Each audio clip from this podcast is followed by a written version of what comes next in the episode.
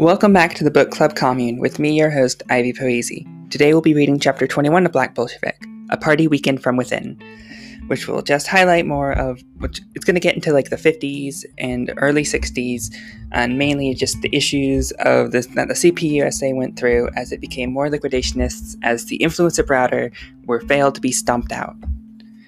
Well, with that, with all that put aside, let's get into chapter 21.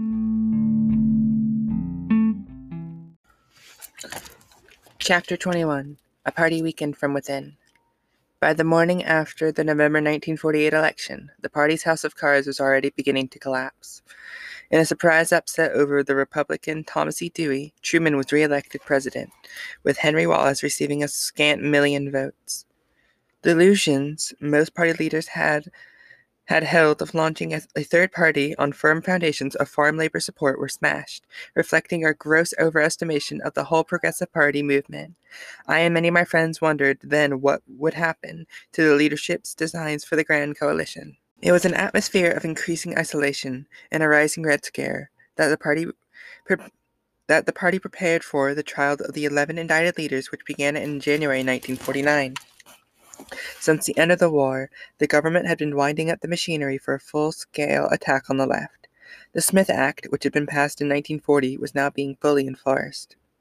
Knowing full well that the party still had strong roots among the masses, the Cold War offensive became U.S. imperialism's response to the growing trend of world revolution. Imperialism emerged from World War II in a greatly weakened position as the Eastern European countries joined the socialist camp and popular movements swept the de- developing countries. The popular forces of the revolution were on the march in all countries without exception Asia, Africa, Latin America, and the West Indies, said R. Palme Dutt. The breach of the structure of world imperialism was widened by the emergence of socialist countries in Eastern Europe. But most importantly, from the standpoint of its effect on colonial people, it was a victory of the was the victory of the Chinese Revolution. The success of the national and socialist revolutions in China extended the world's socialist sector to one third of humanity, transforming the balance of the world forces in favor of the camp of socialism and national liberation, giving sweeping impetus to the anti imperialist revolution. It was through this widening, widening breach that the revolutionary movements of the world the Third World surged towards political independence and the establishment of new sovereign states. Objectively speaking, these developments could have greatly strengthened our position in the fight against government's, the government's anti-communist offensive.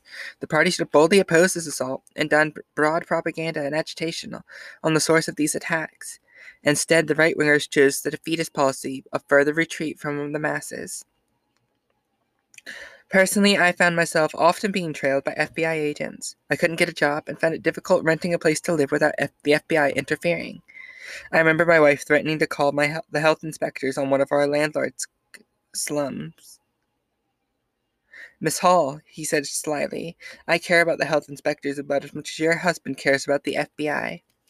Scores of communists and activists in the labor movement, the black movement, and various anti fascist committees were arrested, indicted, or brought before the congressional and Senate committees to testify. It was the era of deportations, the Taft Hartley anti labor law, the Loyalty Oath, and blacklists. Gerhard Eisler, a German who had been a Comintern rep to the US in the 30s and a good friend of mine, was arrested and deported as a master spy. A group of 10 Hollywood producers, directors, and writers were blacklisted for their support of communist leanings and served jail sentences for refusing to testify before the HUAC. Eugene Dennis was convicted of contempt of Congress in June 1947 for refusing to testify. Bill Patterson was charged with contempt of Congress after being called a N-word son of a bitch in a Senate hearing and shouting, You're another son of a bitch in response. Pat and I were good friends at the time and also did some political work together. One day in the summer of 1948, he called me up on the phone. Come over here, Harry. There's someone I'd like you to meet. Around, I went around the corner of the building to where he lived and walked up to the apartment. Sitting there was Haywood Patterson, one of the few remaining Scottsboro frame up victims who had not been paroled.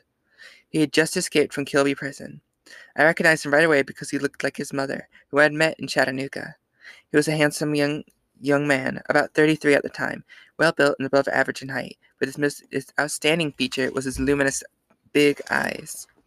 Patterson told us the harrowing story of his prison escape and about his experiences while in prison.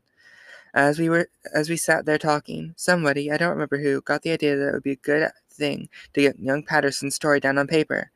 Pat suggested that we call Earl Conrad. I thought this was a fine idea. I knew Conrad and thought a lot of his thought a lot of his work.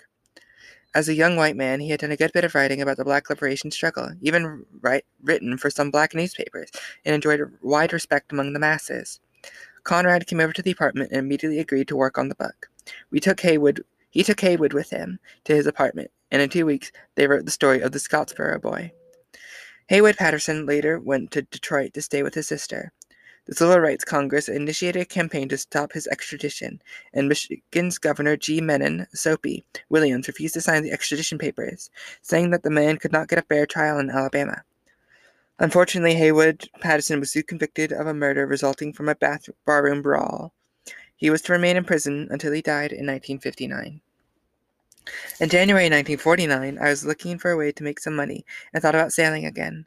I wonder whether I'd still be able to get on a ship since communists were being screened by the Coast Guard. I was lucky. They didn't seem to know me, and I could was able to get a Coast Guard pass. I signed on my old wartime ship, the Moore McCormack liner Uruguay, for a 30-day cruise to Buenos Aires, where I was as a waiter. It was my last voyage as an NMU seaman.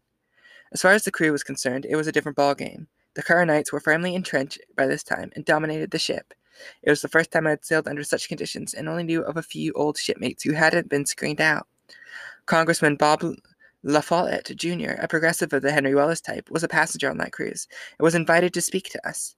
I guess it was a sign of the times that a man such of such liberal reputation delivered such vicious as vicious and all out attack on Reds as he did on that occasion. I pretty much kept to myself on the trip. It was a pleasant, though uneventful voyage, the first time I'd been in South America. We stopped in Trinidad, curved out of the coast of Brazil to, ba- to Bahia, a city rich in the early history and culture the Africans brought over as slaves, then on to Rio de Janeiro, Santos, the port of Sao Paulo, Montevideo, and finally Buenos Aires. On returning to New York, I was assigned to do research for the defense and trial of the 11 communist leaders. I was glad to get the, the assignment, glad to be doing some party work for a change. My job was to help Benjamin Davis and Robert Thompson in preparation for their de- depositions and to anticipate questions that might be asked to their, by the prosecution. We worked closely with their attorney, Henry Sacher, a very energetic and bright guy. Like the other defendants, Thompson and Davis were charged under the Smith Act with conspiracy, conspiring to organize the CPUSA, a society, group, and assembly of persons who teach and advocate the overthrow and destruction of the government of the United States of America by forces and violence, and knowingly and willingly to advocate the overthrow and destruction of the government of the United States of America by force and violence. The other major change charge was that was that of liquidating the CPA and conspiring, conspiring to reorganize the CPUSA. Bob Thompson, who was a war hero who had fought in Spain and New Guinea during World War II, where he won Distinguished Service Cross. At the time of his indictment, he was one of Foster's proteges and was Secretary of the New York District. He was eventually sentenced to three years and while in jail was beaten severely by a fascist thug. He never fully recovered from the head wound he received as a result. Ben Davis was at the time a member of the New York City Party, New York City Council, and the leading black in the party. He was a longtime acquaintance of mine, and as I have already mentioned, and we have had a developed cons- and we have had developed considerably considerable political differences over the years. I was nevertheless pleased to be working on his defense. It was at that time I met George Crockett, a young and very idealistic black attorney from Detroit. Today he's a judge in that city. I think some of his illusions about bourgeois democracy were lost at this trial. He was once moved to tears of amazement at one of the more crude and arbitrary rulings of Judge Medina. Crockett spent 30 days in jail for contempt, along with the other attorneys in the case. Sacher, Abraham Isserman, Louise McCabe, and Richard Gladstein. The trial, which was held in the federal courthouse in Foley Square, New York, lasted nine months. From the start, it was clearly not a trial, but an inquisition of the Communist Party. The press willingly colluded with the government attack, and the outcome of the case was a foregone conclusion. Presiding at this mockery of justice was the eminent jurist, millionaire, and landlord, landlord Judge Harold Medina. I went to the courtroom every day and sat th- through the interminable, boring sessions. I saw the I saw the viciousness and red baiting of Medina, and the prosecutor, Francis McGohey, firsthand, as well as the unseemly array of stool pigeons the government had mustered to its side. Much has been said and written about this trial, and I will not go into it much more detail here. It was significant in that it was here that the theory of peaceful transition to socialism was first put forward as party policy. The defense had two choices in terms of legal strategy for this trial. An offensive strategy would have meant proclaiming the right to advocate revolution, to stand firmly on the First Amendment, to make a, the courtroom a tribunal of the people as Dimitrov had done when the Nazis charged him with the burning of the Reichstag in 1933. A defensive line would have been trying to prove that the defendants didn't do it. Do, didn't do what they charged with, it would involve a lengthy explanation of the history of the communist movement worldwide. There was some struggle with these two lines, but it was the defensive strategy which was in the main adopted. Foster's disp- disposition served as one of the party's main lines of defense. In it, he outlines a course of the workers' struggle for socialism via a People's Front government, the perspectives of achieve- for achieving socialism in the U.S. along constitutional and peaceful channels. Foster's elaborated some on this point a year and a half later.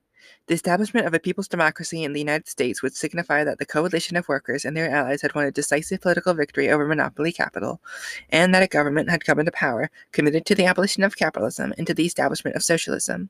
Such a government might evolve either from a People's Front coalition government through an internal regrouping of forces, or it might be elected by the masses of the American people after the People's Front government had served its function.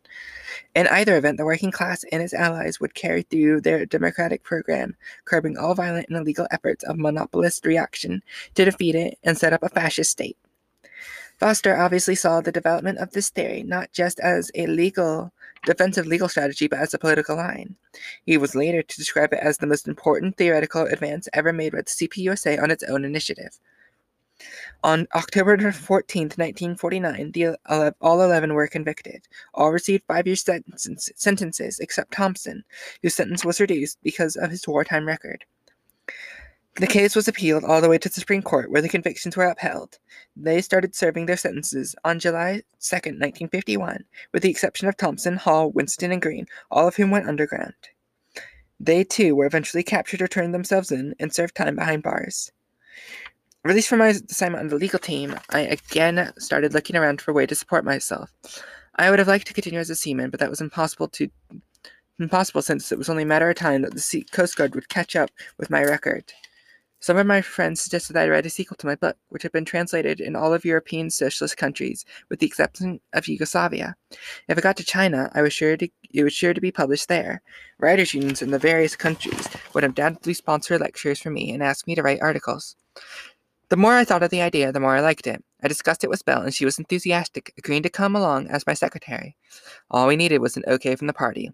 I raised the matter with the Black Commission, which was at that time headed by Pettis Perry. The project was approved, and we were given a green light to raise funds.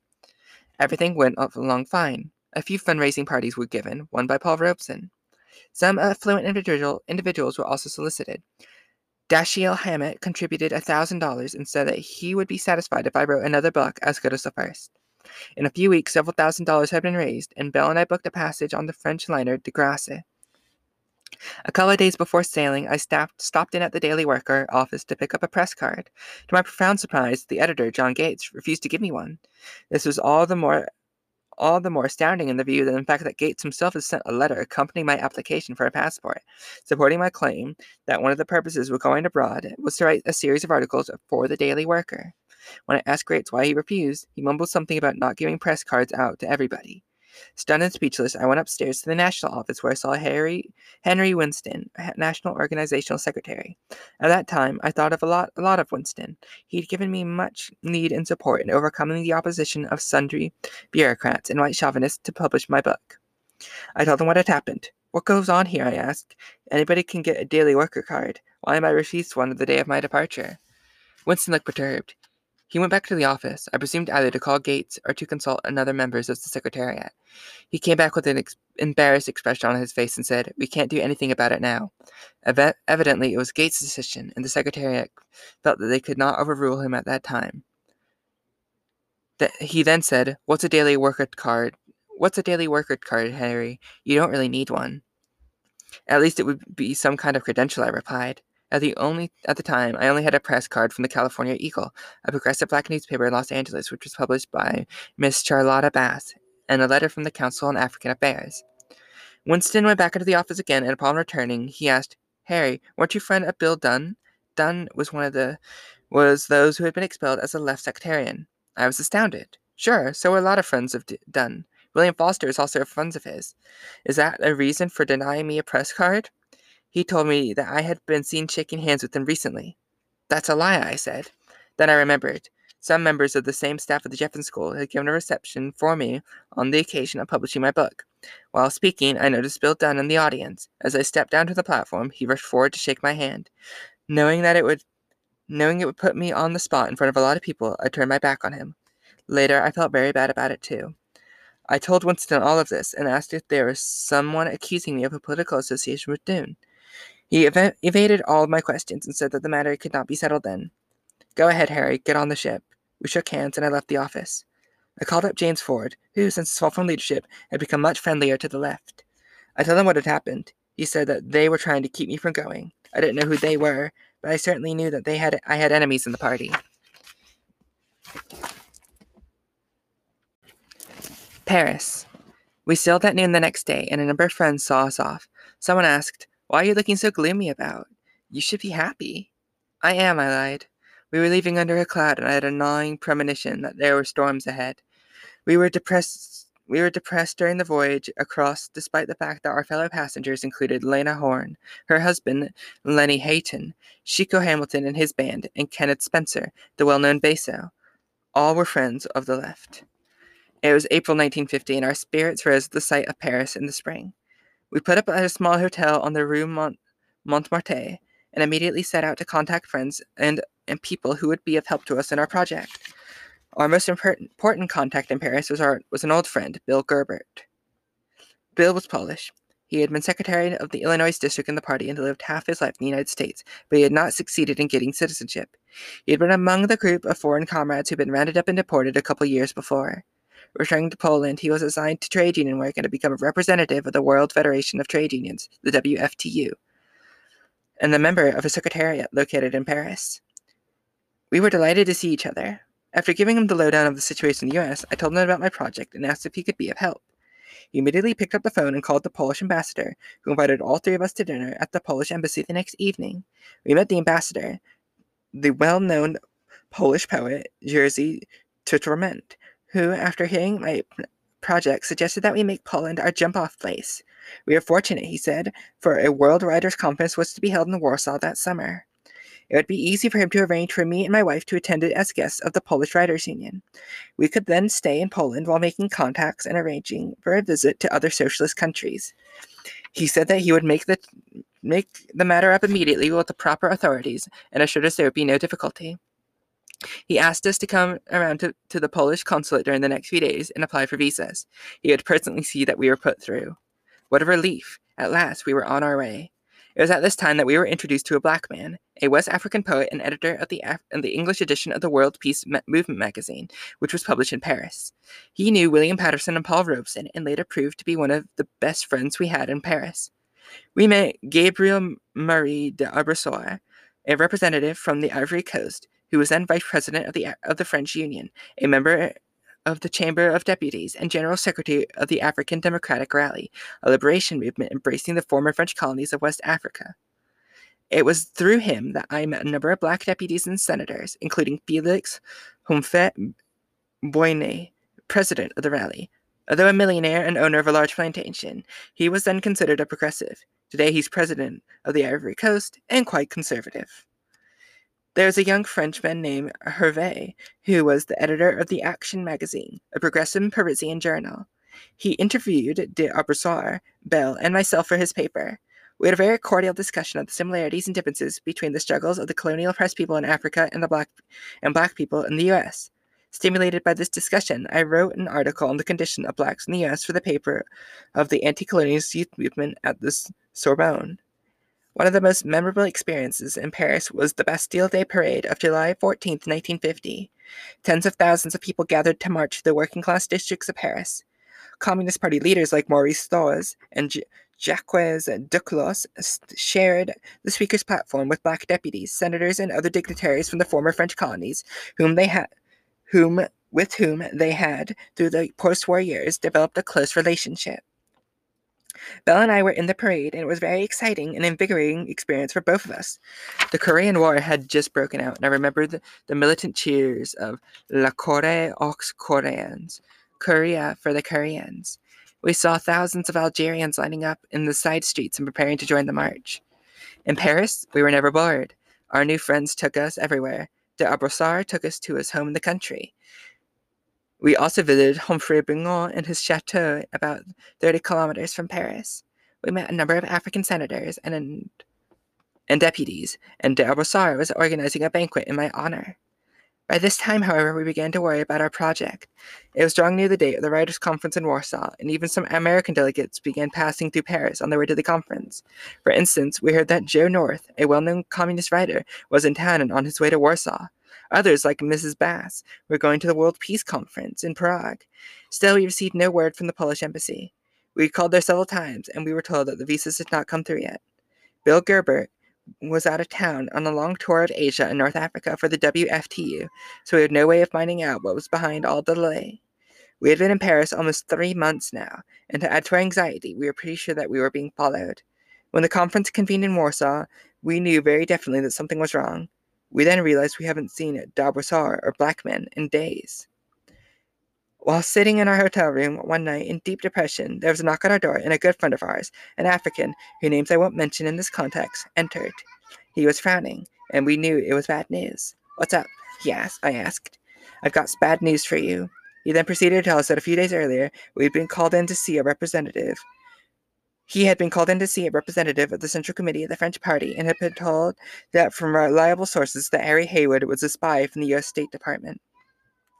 Our friend said that he had been horrified by the news and ins- insisted that it could not possibly be true.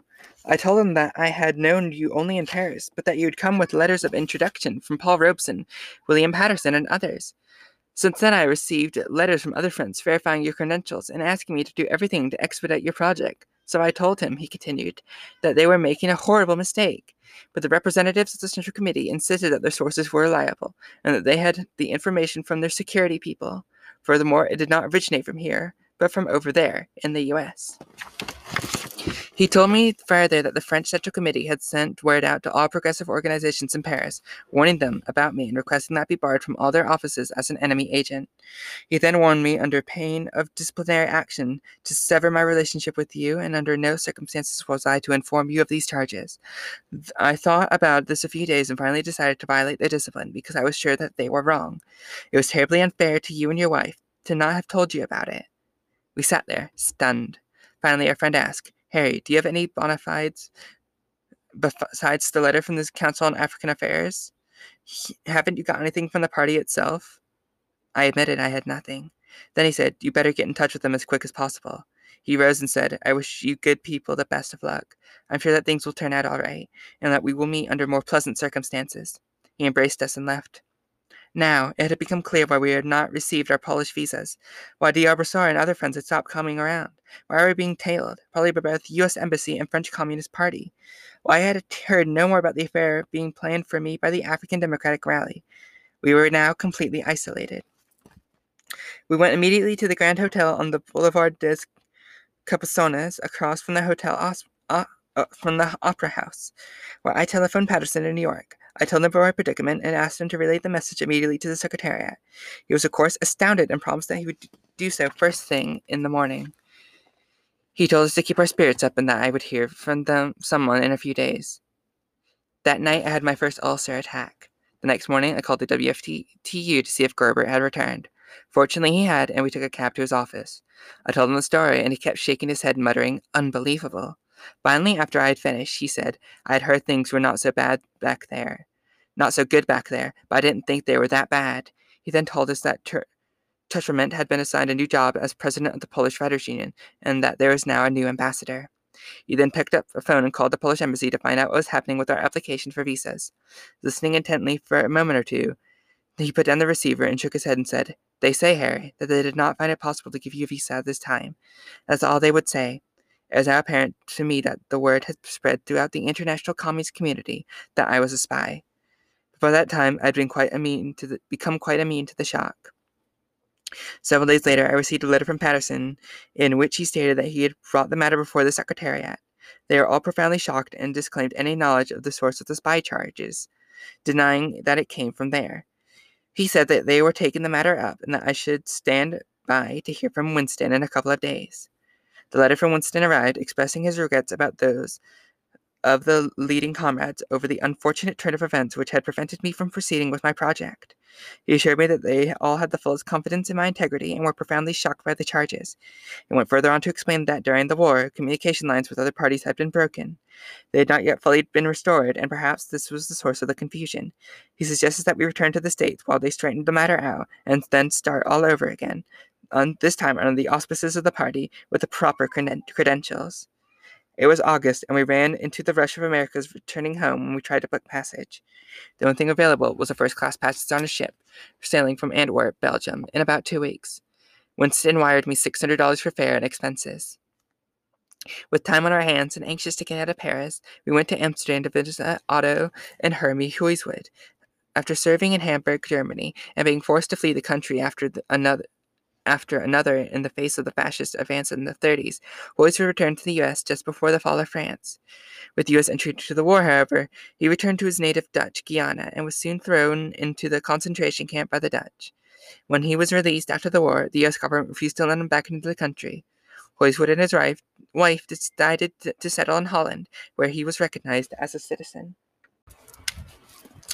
Cold War Finally, we boarded the ship at Antwerp for an uneventful passage home. We were met at the dock in New York by Maud White and her husband, Arthur Katz.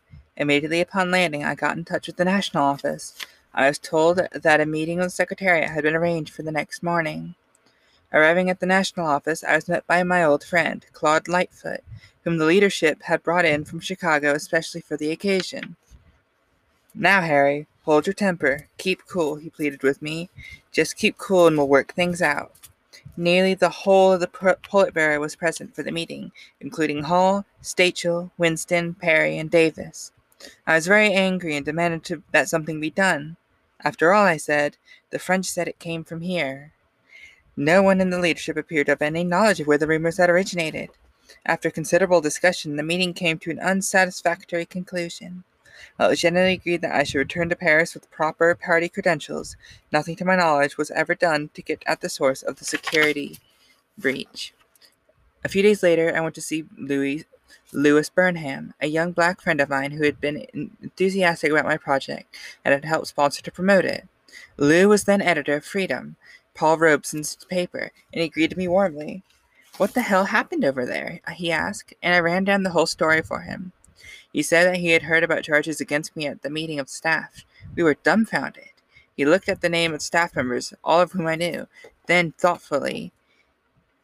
Then, with a thoughtful look, he said, One guy said, I'm not surprised to hear that about Harry. Who is that guy? I interrupted. Luce suddenly clammed up and refused to tell me.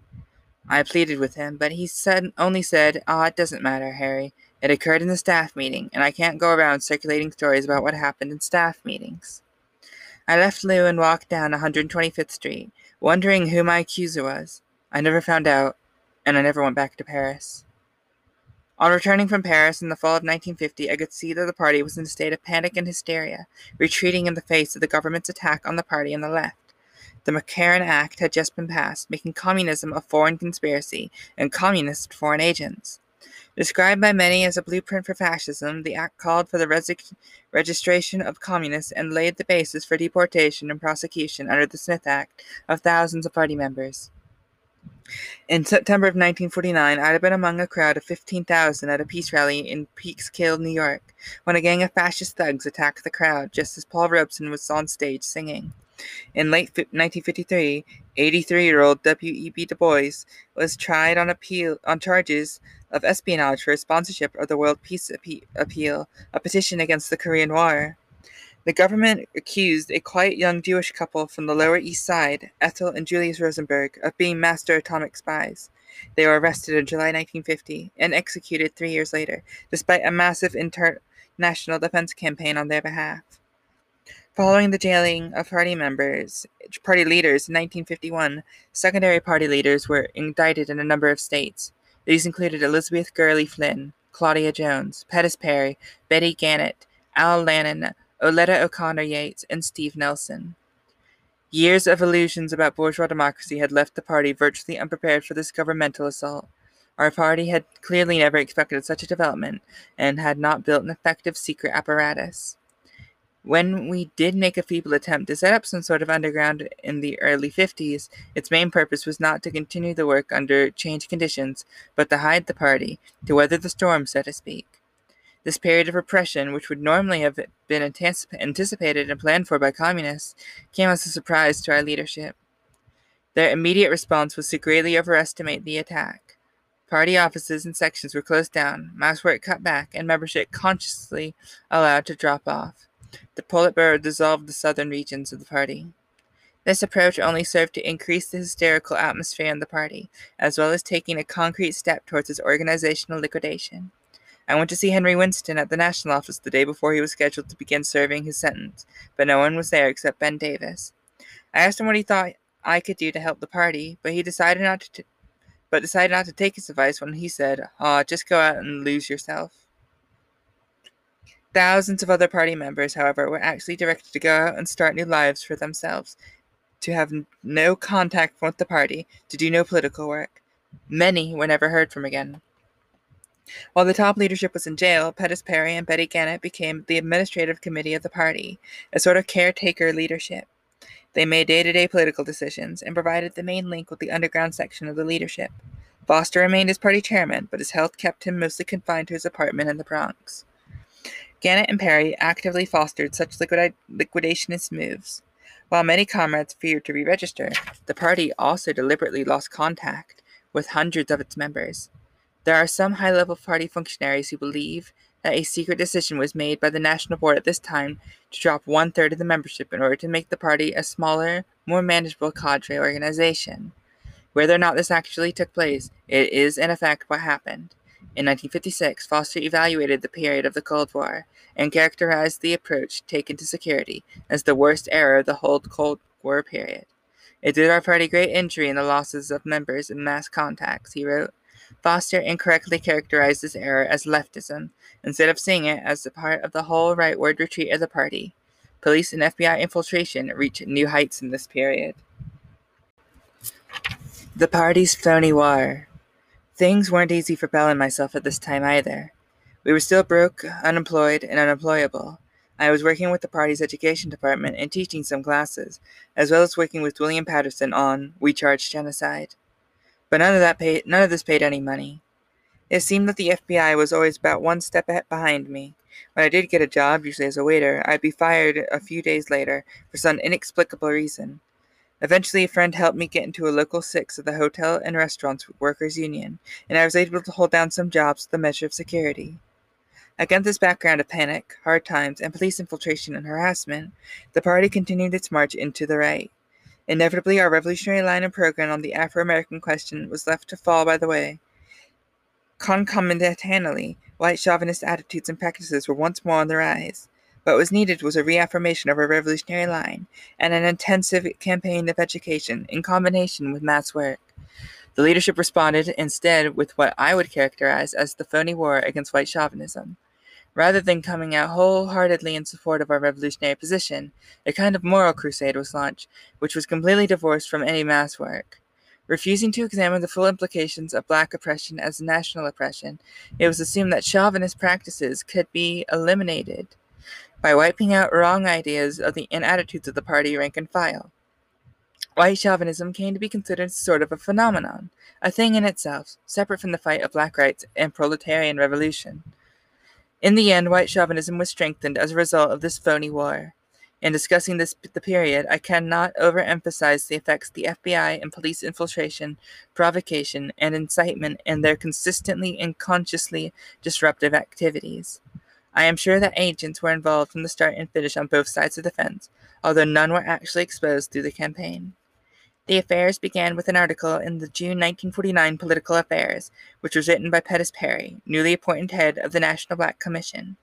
Perry pointed out to numerous manifestations of white chauvinism, which undoubtedly the party had to overcome in order to play a leading role in the rising civil rights struggle of the time. But Perry was not capable of giving correct leadership to the struggle, since he shared the general rightist orientation of the National Committee. In fact, all this activity on his part seemed to to me was a cover for our failure to boldly take up or initiate mass struggle in the black movement, leaving us to tail the NAACP. From the start, the struggle emphasized administrative solutions, expulsions, pen- penalties, removing people from leadership, a complete distortion of proper communist methods of criticism and self criticism. The purpose of criticism is to strengthen the party, to consolidate the cadre behind the correct line, in practice through exposing errors and rectifying them in practice. When Jokinen, the Finnish communist from Harlem, was found guilty of white chauvinism in 1931, his program for rectification involved playing a leading role in the movement for black rights. Jokinen did this, fully vindicating himself in the eyes of the party and the black masses. No such actions were taken in the Phoney War. Instead, the inquisitorial type hearings and committees were set up. Veteran cadres rank, raked over the coals, often with little or no cause, censured, and main, many expelled. A few developed a view developed which contended that the party could not move forward, that mass work had to wait until all vestiges of white chauvinism were driven from the ranks. This view was thoroughly idealist and contradicted the experiences of the socialist countries, which were where the struggle against the great nation, nation chauvinism goes on even in the period of socialist development. This purist approach led the fight to take on a sort of intramural character, in which success was measured not by the organization of of mass struggles in defense of black rights been the number of comrades against whom disciplinary action was taken. It was an atmosphere which was conducive to the development of a particularly paternalistic and patronizing form of white chauvinism, as well as to the rise of the petty bourgeois narrow nationalism among blacks. The growth of the nationalist side of this distortion was directly linked to the breakdown of the basic division of labor among communists in relation to the national question, this division of labor, long ago established in our party and the international communist movement, places main responsibility for combating white chauvinism on the white comrades, with blacks having main responsibility for combat- combating narrow nationalist deviations. When Pettis Perry came forward as chief prosecutor of white chauvinists, this division of tasks, so essential to building firm unity of races, was clearly violated. On the one hand, it allowed the leading white comrades to abdicate their responsibilities in fighting chauvinism and rally white workers in defense of black rights, while on the other, it left Perry and other leading blacks as the defenders of black blacks against white chauvinists. The dangers of narrow nationalism were ignored. The view developed that any act by a white person which any black resented was ipso facto white chauvinism. Such an analysis was, of course, completely devoid of class content.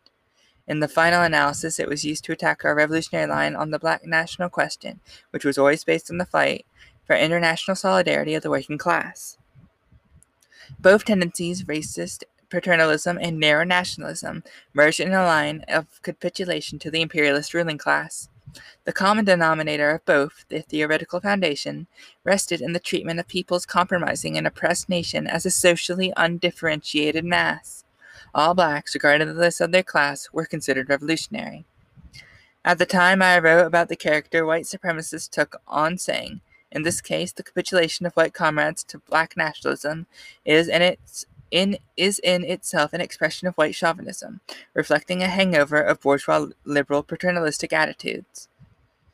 Of all forms of white chauvinism, I wrote, but ter- patronization is the most subtle, insidious, and perhaps the most pernicious type, because it parades under the banner of concern for blacks, sometimes hiding a real desertion for the struggle of black rights. It is a form which tolerates, coddles, encourages, and panders to black bourgeois nationalism as it retreats before it. A double standard existed whereby white comrades might criticize other whites, but not black comrades. A white making a criticism of a black comrade for narrow nationalism was usually branded as chauvinist. This denied blacks the benefit of criticism and self criticism. I remember how such pat- patronization thoroughly angered many of our working class black cadres. As the struggle wore on, it lasted a good and it lasted a good four years. It assumed a more and more vicious character. I have no doubt that the FBI considered it a job well done. White comrades began to fear visiting black comrades, afraid that they might do or say something that might be considered white chauvinist. The war even carried into the realm of se- semantics. Comrades who used to be like who used to like black coffee and or black sheep were liable to be charged with chauvinism. I was at the wedding of a mixed couple when someone who and I others strongly suspected of being an agent led a walkout in protest of the wedding cake. The bride and groom at the top were both white. Earl Conrad was a very close friend of the party. In 1950, he wrote Rock Bottom, the story of a Blackwood in the Florida Everglades, where blacks lived under the very primitive and slave like conditions. Somehow, this book, which is based upon actual interviews, was constructed to be degrading to black people, and Conrad was heavily censured by the Party for white chauvinism. There are countless other incidents like these. The whole thing really struck home when Belle was accused of white chauvinism in early 1953. She had been working as a manager in the Jefferson School lunchroom. One day, a young black man returned to the counter where she was serving and stated that she had given him 25 cents too much change. Belle thanked him and asked how she made the error since she didn't want to repeat it. The young man opened his hand with the change still in it, and Belle pointed with her index finger, noting that she had given him too many quarters. Later that afternoon, the young man came back and told her he resented her act. What act? she asked. The act of white chauvinism, when you went into my hand. Belle explained that she only meant to check herself, and certainly intended no insult. The student refused to be mollified by this and insisted that it was white chauvinism. Belle refused to accept this view, and they debated a few minutes, when suddenly he asked, Who is your husband? What does my husband have to do with this? she asked, refusing to answer his question.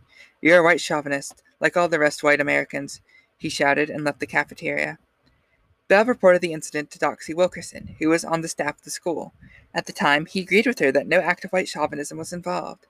He explained to Belle that there was a tendency to distort the struggle against white chauvinism among some of the younger students.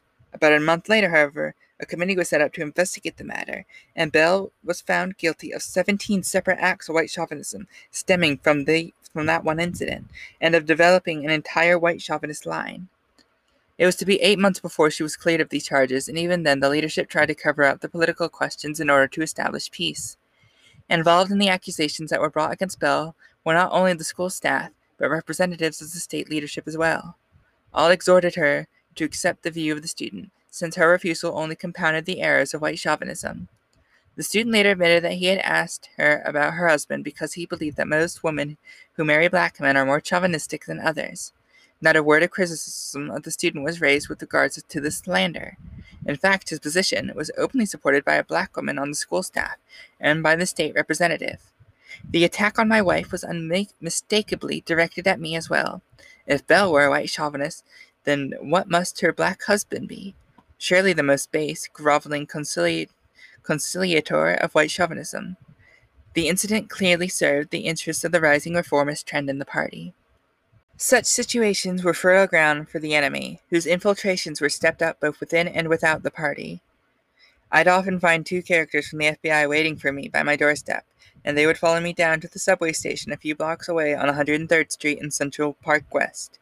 Hey, Harry, how long you going to stand for what they're doing to you and your wife? They would ask. Look what they did to you in California and in Spain.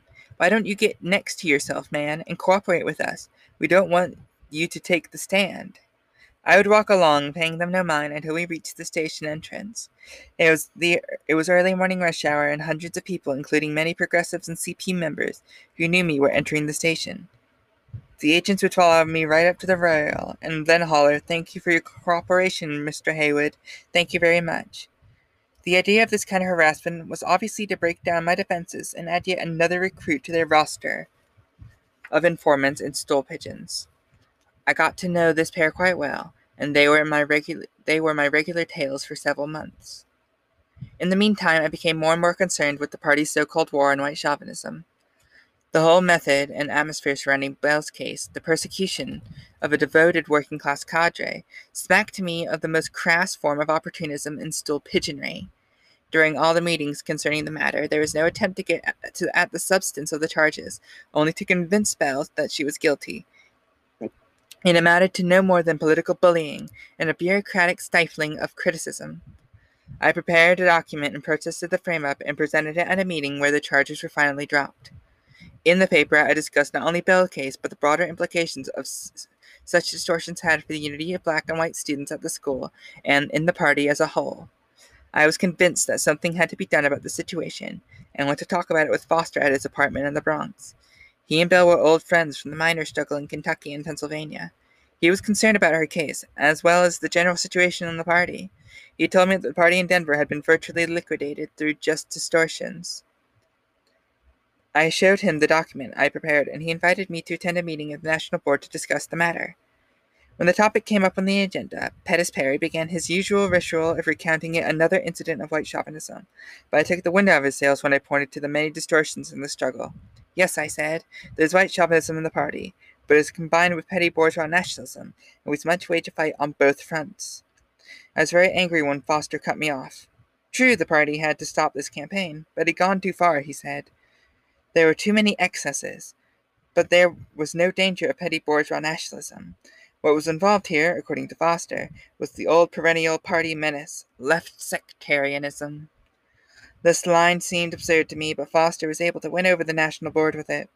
Following the meeting, Foster wrote an article, Left Sectarianism and the Fight for Black Rights and Against White Chauvinism, which was successful in putting an end to this most vicious and destructive campaign. Foster's line of attack, however, effectively took the heat off the right and capitulated fully to the bourgeois reformists in the party. Foster failed miserably to understand how the whole campaign served the right all along the way, from the further physical liquidation of the party to pulling back from a leading role, or any role, in the mass movement, to substituting petty bourgeois nationalism and demagogy for a revolutionary line. White chauvinism was actually strengthened, becoming increasingly entrenched in the party. I tend to think that a number of honest comrades were not able to take a correct stand in the struggle because of a failure to understand the class basis of petty bourgeois nationalism and the potential threat it posed to the party. The view was then prevalent that narrow nationalism was only a reflex, a subjective reaction to white chauvinism. To combat it, one only needed to take up the fight against white chauvinism. This is fundamentally incorrect, although chauvinism certainly does simulate such tend- tendencies. Narrow nationalism has its own social and economic base among the ghetto nationalists of the black petty bourgeois and bourgeois strata. The nationalism of these sections reflects, in the main, the struggle of the small black entrepreneur or middle class professional whose market and sphere of activity is confined almost exclusively to the ghetto. Such strata find themselves in competition both with small and medium sized white business in the black community, as well as the monopolists, the nationalism in these strata has two aspects one expressing their aspirations for social equality and against Jim Crow, the other expressing the tendency to retain the segregated market. Thus, their stand towards imperialism is continually vacillating. I think too many comrades tend to confuse the progressive national aspirations of black, of black people for liberation with narrow nationalism as an ideology. I can now see in retrospect how well all, all of this fit in with the growing attack on the party's revolutionary line, which bases itself on the fighting, principled unity of black and white, and the leading role of the working class in the struggle for equality. As manifested within the party, the petty bourgeois nationalist communist the petty bourgeois nationalist deviation reflected a lack of faith in the working class and its communist vanguard. How pe- the pessimists wondered could the inherently racist white working class ever be rallied to support the fight for black liberation? This pessimism was extended even to black comrades, who seriously fought for the internationalist position in the party, as was evident on the attack on Belle and myself. This position was actually one of retreat before the ide- ideology of white chauvinism, equivalent to giving up to the white supremacist enemy. The phony war created hostility, bitterness, and disruption among formerly close comrades. This was reflected in the breakup of the party organization and individuals in the hostile camps. The constant pressures of outlandish charges, unprincipled accusations, police harassment, and seemingly unresolvable antagonisms had a telling effect on many individual relationships, including my relationship with Belle. Such circumstances eventually led to the breakup of our marriage in 1955. A prime example of the ideological confusion and the lack of clarity which accompanied the distortion, the distorted struggle against white chauvinism was the Jefferson School Memorandum, whose principal author was Doxey Wilkerson. This document originated as papers prepared for an educational conference on race theories held by the school in the fall of 1951. The purported reason for the conference was to further develop the Marxist conception of the black question as a national question, but in the guise of the polemics against bourgeois racist ideology, it turned out to be another attack on our revolutionary position. The author's position was cloaked in a lot of pseudo-scientific verbiage, but boiled down to the outlandish argument that race and racial characteristics had nothing to do with the special oppression of Afro-Americans. The position was based on two fallacious ideas. The first was that there are no races of mankind and the term black race has no meaning and should be abandoned. The second was that the definition of black referred to a person who shares the common physiological makeup of the black people of the United States. I was quite alarmed when I first read this memorandum. Coming as it did in the midst of the destructive campaign against white chauvinism, I felt it would further distort the struggle and introduce a new confusion into an already poorly understood area. Just how would the party explain to the masses of blacks and the, that race was not a factor in their subjection? How would the party develop a struggle against white chauvinism among the white workers if the black race did not exist? How would the party uphold the special internationalist responsibilities of Afro Americans to support the struggle of blacks in Africa and Latin America? Obviously, adopting Doxey's line would lead to isolating the party from the masses of blacks, abandoning the struggle to build a mass movement in support of black rights among white workers, and undermining the militant solidarity of Afro Americans with blacks in the Third World. I immediately wrote a rebuttal, which I plan to give to the editorial board of Political Affairs. I argue that racial persecution of the black people is a particular form and device of national oppression, and that it was wrong to counterpose the two. It was clearly idealism and not Marxism to try and overcome the phenomena of racial differences in white chauvinism by discarding the term race. This denial of reality was one of the more bizarre forms taken by assimilationism. The publication and circulation of Wilkerson's memorandum touched off considerable debate and discussion, which would last almost a year. When I submitted my article to Political Affairs, I felt it would add to this discussion and help clarify the issues. I found, however, that Doxey and the co authors of the memorandum had a protector in Betty Gannett. She is very reluctant to publish my article, for its sharpness might discredit these important leaders, members of the party's educational department. After all, she said, the matter was still being discussed, and meetings were scheduled to clarify the matter. Despite its timeliness and my insistence, the publication of my article was postponed. I attended several of the meetings to discuss the position put forward by the memorandum, even with the sharp discussion and the difficulty of the, the authors had in defending their position. Many comments were reluctant to characterize this position for what it was a harmful deviation which undermined the struggle against white chauvinism. In fact, the position struck at their roots of our revolutionary line by denying the concrete facts and particular forms of national oppression of Afro Americans. I realized that if Betty Gannett had her way, publication of my article would continue to be postponed. In early spring, several months after I submitted the draft of Political Affairs, I sent a copy in Foster and asked his opinion. I received a reply on April 21, 1952, which he agreed with the main line of the article. He offered several criticisms which helped strengthen the document, and I incorporated them into a new draft. Evidently, he also sent copies of these letters to Political Affairs and to Je- the Jefferson School. It wasn't long after that I received his reply that I was called into another meeting with Lil Gates, Theodore Bassett, and Alberto Moreau, the educational director of the New York district, Doxey Howard, Sels- Howard Selsam, and David Goldway from the Jefferson School staff were also present. I made a rather lengthy presentation at this meeting, reading my document. Doxey attempted to defend his position, but quickly found that those present no longer agreed with him. At one point, Selsam exclaimed, Doxey, you're talking like a bourgeois professor. Doxey's position was thoroughly rejected, and it was agreed that my article was to be printed in the PA. I was somewhat surprised, therefore, to see it wasn't in the next issue of the journal. I couldn't understand what had postponed its publication. My answer came in August 1952. In the ni- August 1952 PA, in an article titled Race, Nation, and the Concept Black by Doxey Wilkerson. The article was a lengthy self criticism, rejecting his earlier formulations and characterizing it as a theoretically unsound and politically harmful deviation. I found that he adopted most of the criticisms I have made of his position. This recantation had been long in coming, and, and its timing took much of the sting out of my polemic, rendering it as a rather anticlimactic part of the struggle. Finally, in October 1952, it was published, changed somewhat in the light of Doxey's self criticism. The long delay showed clearly that the leadership was not willing to give credit or prominence to any spokesman for the revolutionary tendency in the party. Wilkerson's theory was in itself of little significance. It was too preposterous to have any lasting impact. Its real significance was in the significance was in the manner in which the party leadership was able to use it to obscure the real issues and suppress the ideological struggle necessary to reassert a Marxist-Leninist position on the national question.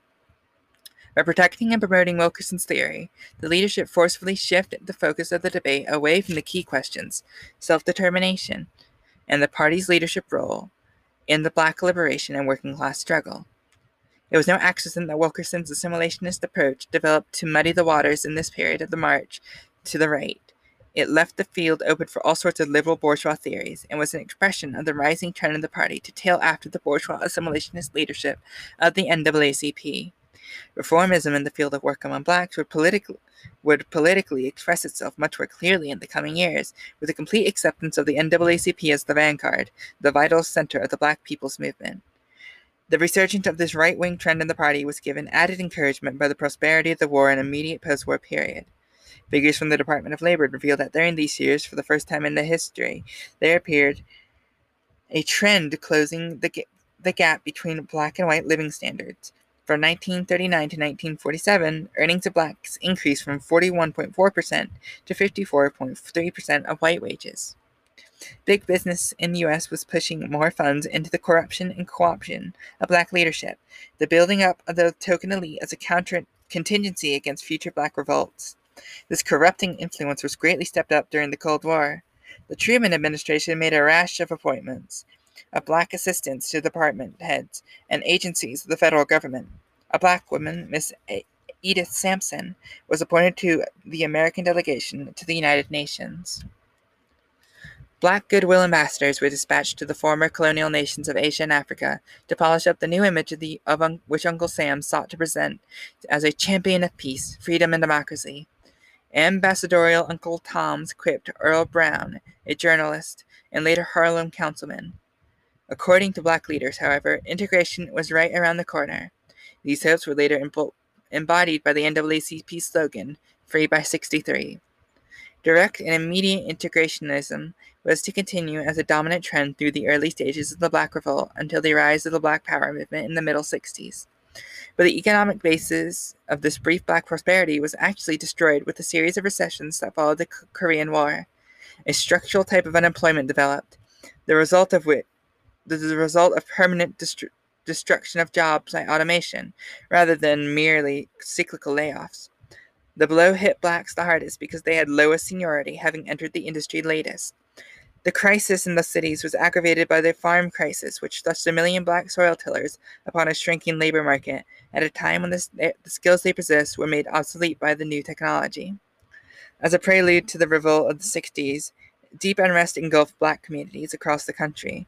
A small cloud, no bigger than a man's fist, Elijah's Muhammad's Nation of Islam, had already appeared on the horizon, a harbinger of a great of the great black power nationalist upsurge to come. Into the mainstream. Despite such ominous portents, the rightist reformist tendency in the party continued to gather strength in its attempt to subvert and overthrow our revolutionary position. It began at first covertly as a sneak attack by the liberal integrationalists like Jackson and Dennis, who formed the controlling group on the National Committee. We of the opposition found ourselves fighting a defensive action, unaware at first that the whole line was under attack. We struggled locally in clubs and sections, but we were rapidly overwhelmed by integrationists, who maintained the upper hand at all times. We were barred from the press and all other channels of inter-party communication. A full-scale reformist offensive was kicked off by articles and writings by some leading black communists, who exaggerated the progressive role of the NAACP's leadership in the liberation movement. Such theories downplayed the need for a fight within the movement for the leadership of black workers as a guarantee for the development of a consistent and militant struggle for black rights. The theory for this position was elaborated by Charles T. Mann, pen name for James Jackson, in his pamphlet Stalin's Thought illustrates problems of black freedom, published in 1953. Mann characterized the modern national liberation movement of colonial and subject people as primarily a bourgeois effort, a struggle of national bourgeoisie for control of its national markets, rather than a movement of masses against imperialist oppression. This pamphlet was widely distributed in the party and was understood to mean uncritical acceptance of black right reformist leadership. It served as the opening gun in the attack on the party's black and working class cadres, especially its trade unionists, who, according to Mann's position, were left sectarian for not accepting bourgeois leadership. With the Supreme Court decision of 1954, Brown v. Board of Education of Topeka, Kansas, outlawing school segregation, the party's pro integrationist leadership threw all caution to the winds and went into panegyrics over the NAACP leadership. The revisionists unreservedly embraced the pro imperialist swindle of an imminent, peaceful, democratic integration of black people into all aspects of American life under imperialism, dovetailing it as it did with the party's development, developing theory of peaceful parliamentary transition to socialism. In 1956, Ben Davis wrote that a realistic perspective has opened up for a peaceful and democratic achievement of the full socialist political and economic equality of the black people within the framework of our specific American system and tradition. Agreeing wholeheartedly with the NAACP, Party leadership concluded that the Jim Crow system was threatened with imminent destruction, and the Supreme Court decision was the triumph of the NAACP's policy of legal opposition. Doxey Wilkerson hailed Thurgood Marshall, uh, then a member of the NAACP's legal staff, as the hero of the Supreme Court battle. But the facts are that this decision, historic to its effect, was a tactical concession. Its objective was to lull the rising black movement at home, bolstering the faltering bourgeois assimilationist leadership, and quieting adverse criticism from abroad. Dr. Mordecai Johnson, then president of Howard University, put this forward in the 1954 CIO convention in Cleveland. Johnson alluded to the fact that the decisions had been immediately translated into 40 languages. One could conclude that the, the power of world socialism rested this concession from the American ruling class circles, he said. During this period, the party completely underestimated the explosive nature of the black movement, denying the possibility of a revolutionary upsurge of blacks.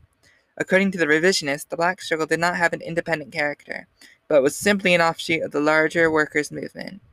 Just two years before the bus boycott in Montgomery, Alabama, James Jackson wrote to the black masses in the South who have yet to win their elementary democratic right to vote, to remove the Jim Crow pale in the streetcars, to sit in public parks, such a slogan of action would be rejected, considered utopian.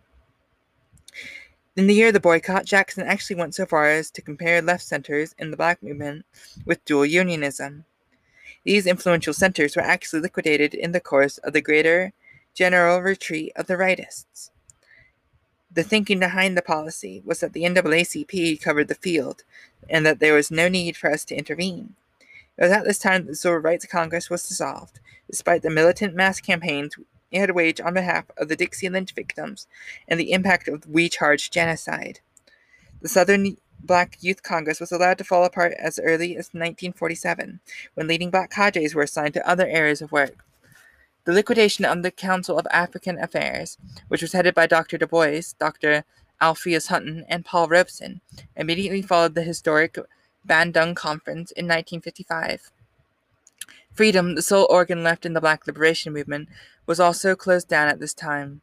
By the mid 50s, the parties in the South had, for all intents and purposes, once again been liquidated. The National Black Labor Councils, the NNLCs, was the largest and politic, potentially most influential organization dissolved by the party in this period.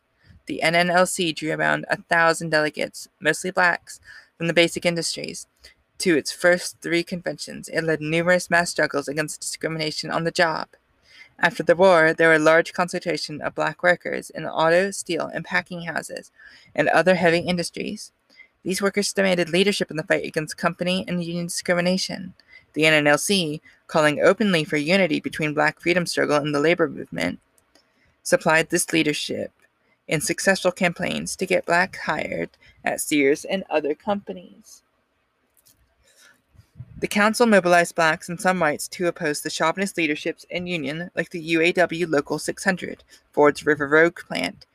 The NNLC was also active in the black communities, as was in as in Louisville, where the successful campaign for jobs showed a militant working class alternative to the increasingly conservative NAACP.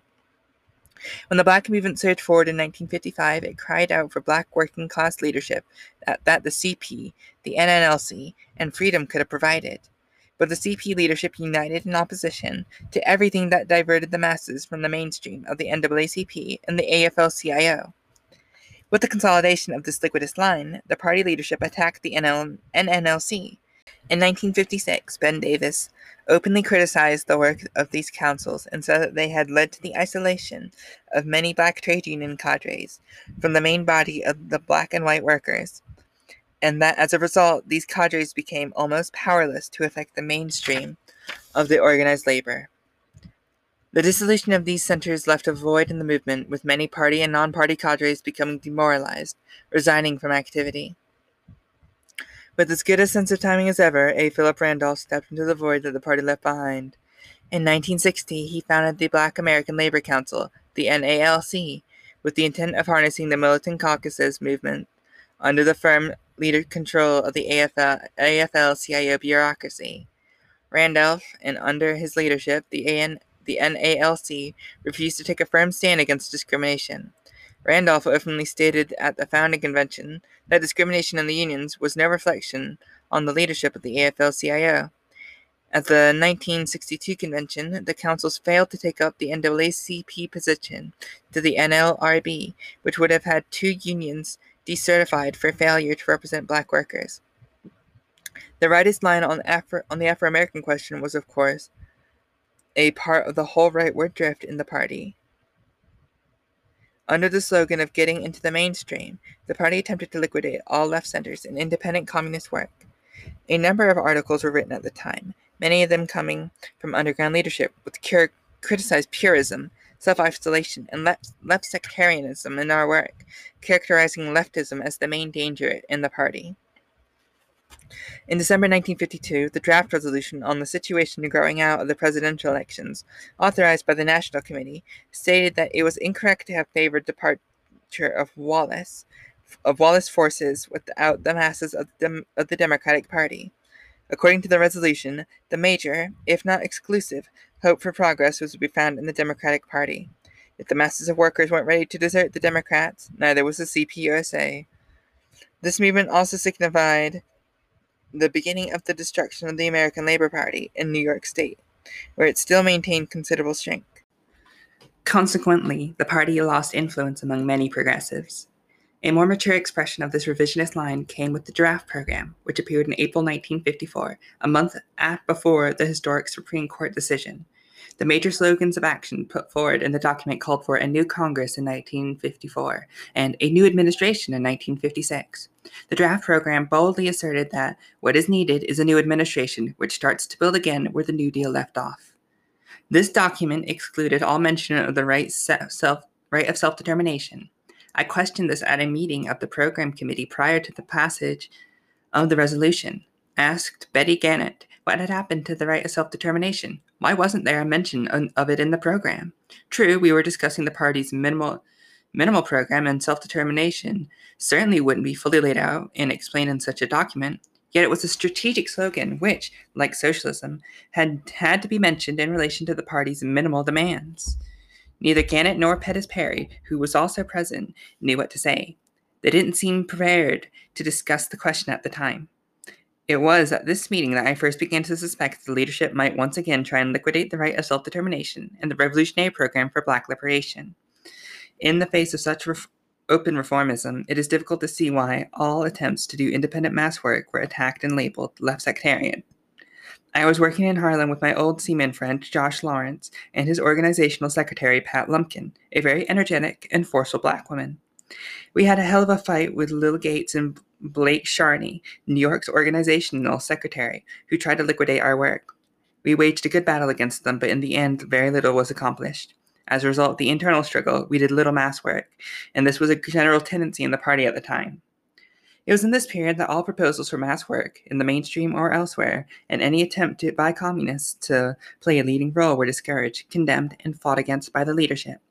Those of us who did try to do mass work were not helped or encouraged in any way, but rather con- castigated and beat down, accused of being left sectarian. We were told to have respect for our, the bourgeois reformists in the Black Liberation Movement, for the bureaucrats of the trade union aristocracy, to lay off and wait for favorable conditions to arise for our full participation. Through such policies, the party increasingly lost its once important roots in the shops, mills, and black working class communities. In the course of these years, I married Gwen Midlo. She was a young Jewish woman who I had met earlier in Paris, when she and her husband were both music students there. She came from New Orleans, where she had been an active member of the Southern Black Youth Congress, participating in the Wallace Campaign, the Civil Rights Congress, and many other mass campaigns the, of the party in the South. We had a political agreement on the major questions, and in particular, on the Black national question. End of chapter 21 of Black Bolshevik.